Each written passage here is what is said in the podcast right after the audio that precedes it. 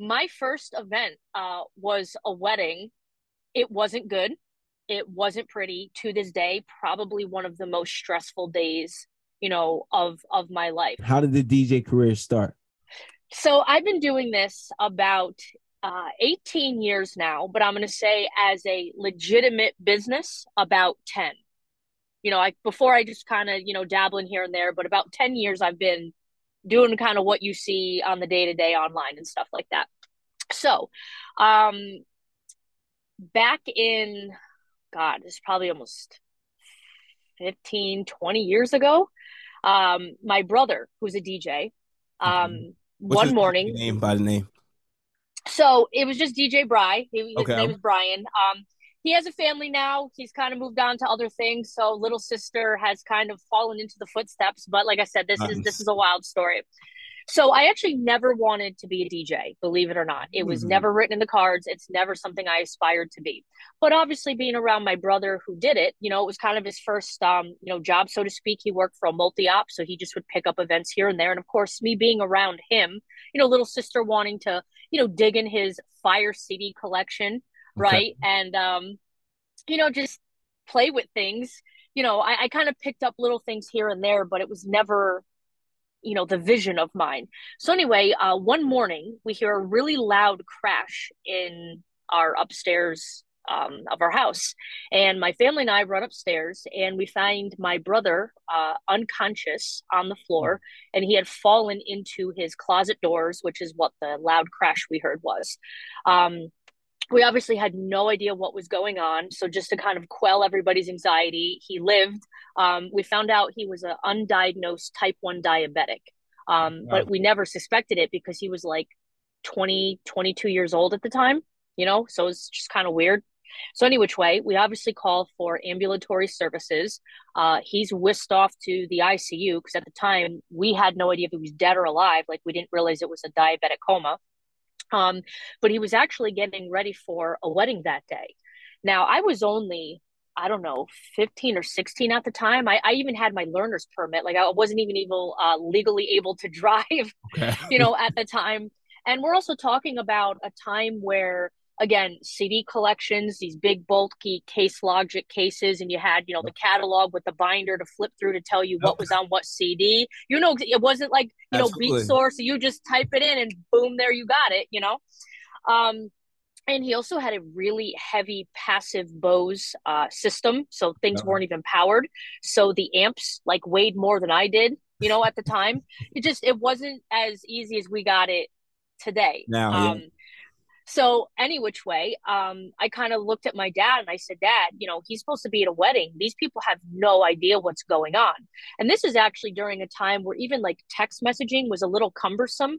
Like we had texting then, but it was like, I don't know, 10 cents a text and it, it wasn't what we know now. So Yeah. it wasn't really easy to to get a hold of people. We I had MapQuest directions, like it was before, you know. Google Maps and stuff. Dude, I'm telling you, we're old school. We're we're taking it back here Absolutely. so I said to my dad, I was like, look, let's finish packing the car. Um, let's go to these people's houses and at least tell them what's going on, right? They at least deserve to know what happened to my brother, you know, even just out of respect for, you know, his name, that he wouldn't just take their money and, and flake out. Like I at least understood the, the gravity of that.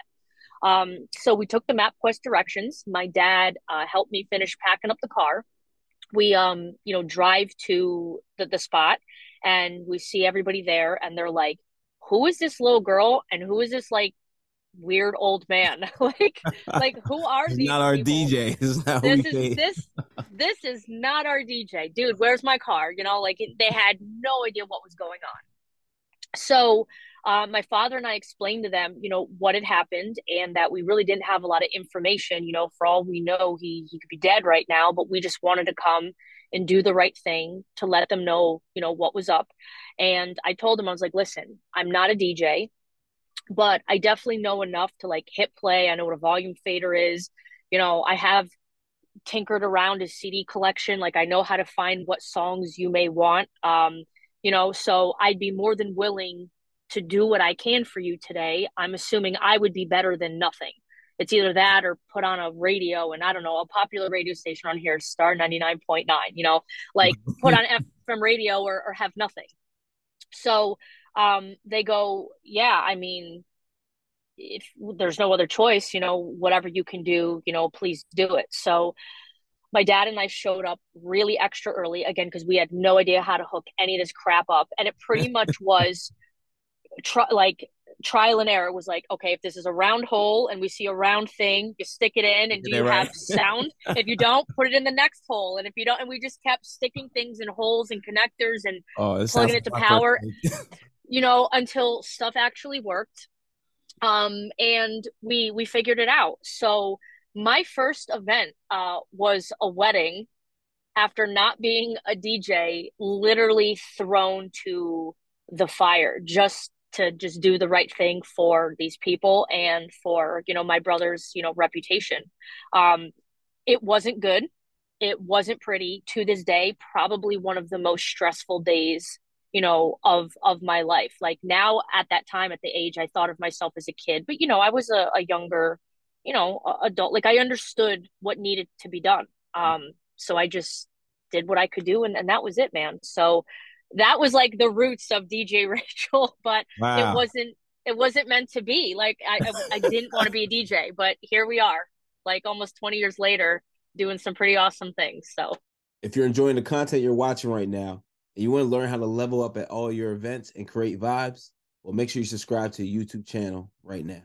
5165 Fort Apache Road, Unit 175, Las Vegas, Nevada. Tell me about this address.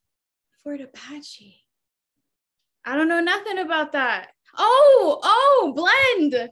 blend I was like, hold on a minute. Oh, yeah, I, hit you with the address. We couldn't just straight up ask that, but yeah. There you go. I hated the drive. I live in Henderson, mm. so it was a long drive, but well worth um, it. So how long yeah. was the drive from uh um, like 30 minutes, something like okay. that. Long drive. That's why I was like, Florida Apache. I never go over there. What are you talking about? um, yeah, the big blessing in my life, Blend DJ Institute. That's where I learned pretty much the whole mechanical end of DJing. Um, honestly, for me, it started uh, as I was like kind of like a helper. I would help uh, this uh, who was like a Latin DJ at the time, and uh, he used to carry a lot of speakers uh, back in the day, back in the early 2000s. I want to say 2004, 2003, and uh, he used to carry speakers with amplifiers and stuff like that. So I would just go help him out, um, unload and load, and then uh, eventually help him out, um, hook everything up. Um, it wasn't for a lot of money either. So I think it was like 20, 40 bucks he should give me a night okay. and I would just go hook up, you know, his system, whatever. Um, but eventually, you know, it got to a point where like he was just hanging out at the bar, chilling, hanging out while I was playing the music, the CDs and stuff like that. And then uh, eventually, you know, I got tired of it. I was like, oh, I could probably do this on my own. So little by little, I started buying like used gear. Um, I start off with uh, CD CD players, the tabletops, uh, and I had like a little small, um, I want to say it was a Gemini mixer, like a two channel Gemini mixer. And then uh, pretty much start off just like that. And um, the reason I got into it is just because of loving music. It really wasn't for the money. Um, that just came on later on as as I got older and I started doing more events. And then uh, it kind of grew up to where I am now. I was, you know, I was attuned to music at a really, really er- early age, very early age. Mm. So, you know, being in a car seat, or back in the days was a booster seat. I remember the tunes that was coming out of those speakers in the back seat. Okay. You know what I mean? I remember those tunes, and you know, that's an era for me. And in the '80s, you know, I was in high school and stuff like that the golden age of hip hop and everything, and how involved I was in hip hop, and I was making records, doing beatboxing. You know, like I did a bunch of stuff. You know, I mean, outside, and I didn't really start DJing DJing until like '86, because I was always, you know, I was always a dancer. That was my main thing. I used to dance, and then I used to do some graffiti, right? So in Plainfield, I used to be called Tic Tac because you know I, I would do the tick ticking move. You know what I mean? So you still be doing it? You still got the dance move? Yeah, I mean, it's like riding a bike. You know what I mean? Still got it. but got it. it's like you know, but and I and I traded off that knowledge, and I had a boy, my man, twelve gauge, who at the time was DJ Fresh. He taught me how to DJ, and okay. I taught him how to pop. You know what I mean? Pop and lock and stuff like that. Straight so that's when I started DJing. And I found out that, you know, my whole thing with hip hop was all about how to get women. It was it was a it was a women thing. Okay. okay. It's like I started popping and learning how to dance because there was this talent show and these dudes was on stage popping and locking. I'm seeing all these girls screaming. I'm like, that's it. that's the key. That's it. okay, so I started doing that.